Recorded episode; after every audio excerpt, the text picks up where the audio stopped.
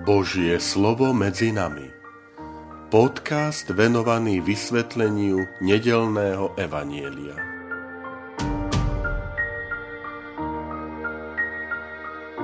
Vítajte, milí priatelia, pri počúvaní tohto môjho podcastu. Volám sa František Trstenský, som rímsko-katolícky kňaz, farár a dekan v Kežmarku. 28. máj Zoslanie Ducha Svetého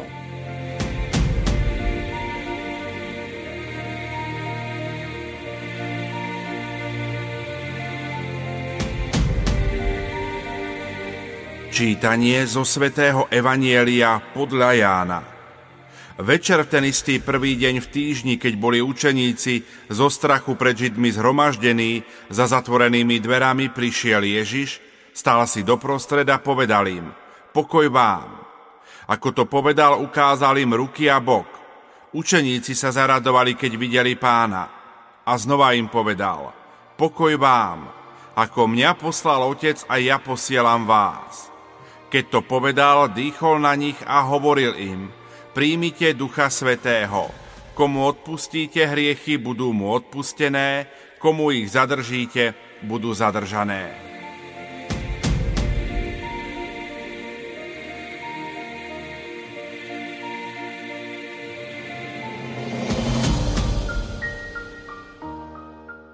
Milí bratia a sestry, milí priatelia, touto nedelou slávime niečo, čo sa zvykne nazývať narodeniny církvy.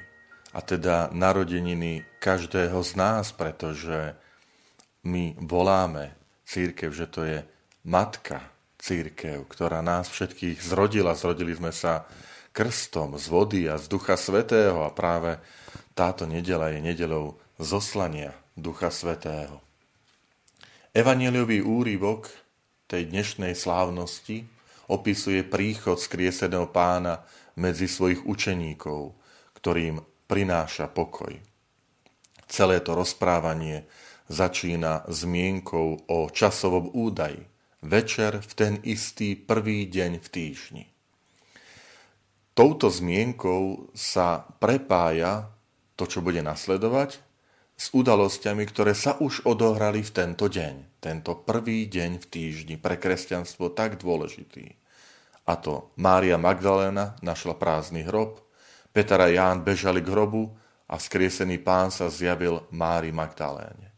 Teda stále sme ešte v tej atmosfére nedele, dňa pánovho vzkriesenia. Ba dokonca aj ďalší príbeh, ktorým je zjavenie sa oslaveného pána pochybujúcemu apoštlovi Tomášovi, sa odohrá o týždeň neskôr, ale opäť e, prvý deň týždňa, to znamená v nedelu. Tým chcem aj naznačiť, že Jánovo evanílium, ktoré vzniklo koncom prvého storočia, alebo na prelome prvého a druhého storočia po Kristovi, e, kladie dôraz na prvý deň, Vyplýva to aj z toho, že v tom čase už kresťanské spoločenstva sa pravidelne stretávali v nedelu na slávenie Eucharistie. Pre kresťanov nedela nebola jednoducho iba jeden ďalší deň z týždňa. Ale bol to pánov deň, keď sa jeho učeníci a učeníčky schádzajú na radostnej oslave pánovho vzkriesenia. Jedinečným spôsobom to vyjadruje latinský názov nedele, Dominika, deň pána, ktorý prešiel aj do mnohých moderných jazykov. A pre nás, milí priatelia, všetky je to zamyslenie nad tým, čím sa stala nedela pre nás v súčasnosti. Možno neraz stratila pre nás svoju výnimočnosť, ponížili sme ju na úroveň ostatných dní. Ale v skutočnosti sme ponížili seba samých, našu kresťanskú vieru a svedomie. Naozaj, ako vyznieva dôveryhodnosť nášho náboženského presvedčenia pred týmto svetom, keď sami nie sme presvedčení o posvetnosti pánovho dňa. Ďalšia vec, ktorá, na ktorú chcem upriamiť pozornosť, je zmienka o zatvorených dverách. Táto zmienka má niekoľko dôvodov. Vyjadruje strach apoštolov. Ešte ráno Peter a Ján našli Ježišov hrob prázdny. Teraz sa cíťme do tej situácie. Čo ak budú obvinení z toho, že to práve oni ukradli jeho telo? Čo ak budú po Ježišovi hľadať aj jeho prívržencov, aby vykorenili toto učenie už v jeho samotnom zárodku? Evangelista Ján však e, tej zmienke o zatvorených dverách dáva vyniknúť ešte ďalšej skutočnosti. Skriesený pán prišiel k apošlom cez zatvorené dvere, jeho telo má teda vlastnosti osláveného tela. Z mŕtvych stalý Kristus nebol oživený na spôsob Lazára, čo si stále môžeme prečítať. V Janovom Evangeliu je to posledný zo siedmých zázrakov alebo zo siedmých znamení, ktorý Ježiš robí v tomto e, Jánovom evanieliu. A je to taká príprava na skriesenie Ježiša Krista a predsa úplná odlišnosť, výnimočnosť skriesenia Krista. Kristus už nepatrí tomuto svetu.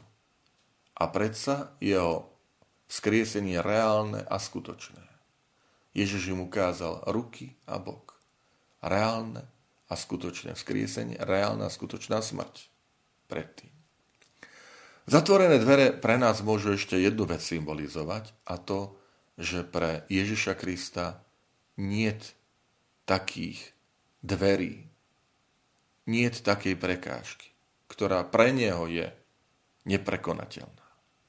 Nech je to aj pre nás pozbudenie v našom duchovnom živote, keď prídu nepokoje, keď prídu strach, obavy, úzkosť, možno aj také pokušenie zatvoriť sa do vlastnej bubliny, možno aj toho svojho komfortu, alebo niekedy do vlastnej bubliny tých starostí, obáv, že nechcem iných zaťažovať a, a je to môj svet a, a také, taký môj, ten taký komfort alebo ťažkosti, že dovolme Ježišovi, aby vstúpil do toho sveta, aby tam zaznel ten pozdrav. Pokoj vám, pokoj aj tebe. Pozdrav, šalom a lechem, pokoj vám v hebrejčine, bolo bežným židovským pozdravom.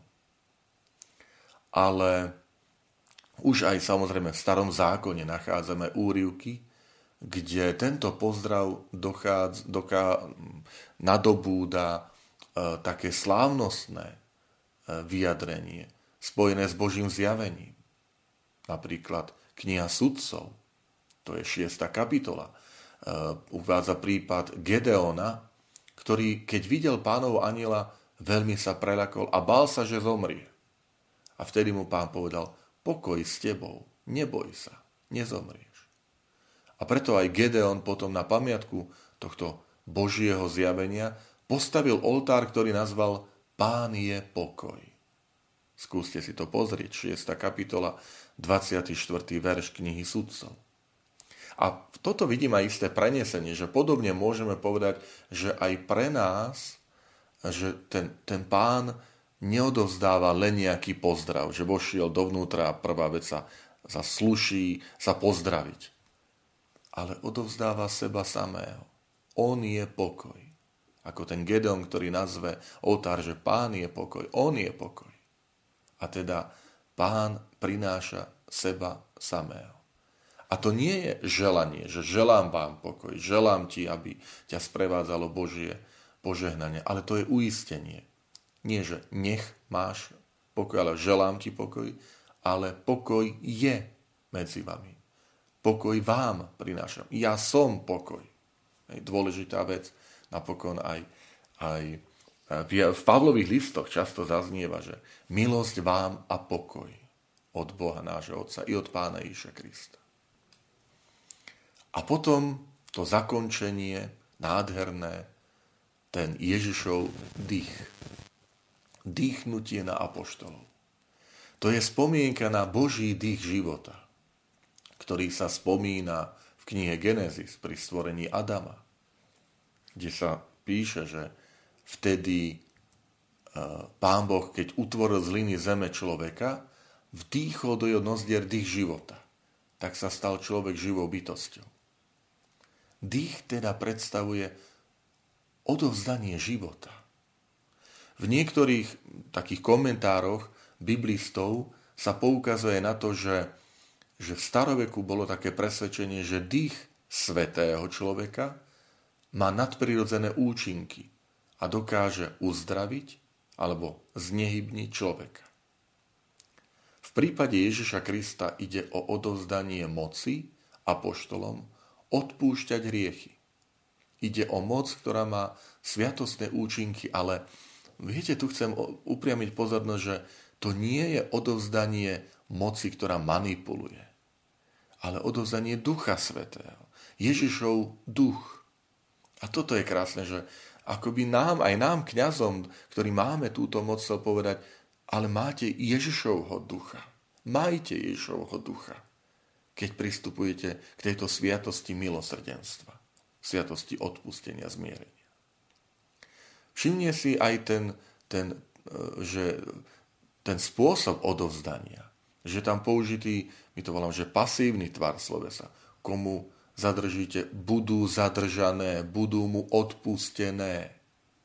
Ten pasívny tvar v Svetom písme často slúži na vyjadrenie toho, že kto je tým podmetom, kto je ten, čo to zadrža alebo odpúšťa. Že to je Boh. Boh je ten, kto odpúšťa hriech. A teda skutočne máme tu Boží dých života, pretože každé odpustenie hriechov je duchovné prinavrátenie Božieho života v človeku. Milí priatelia, milí bratia a sestry, želám vám zo srdca radostné a pokojné prežitie tejto svetodušnej nedele, tohto nášho sviatku zrodenia církvy.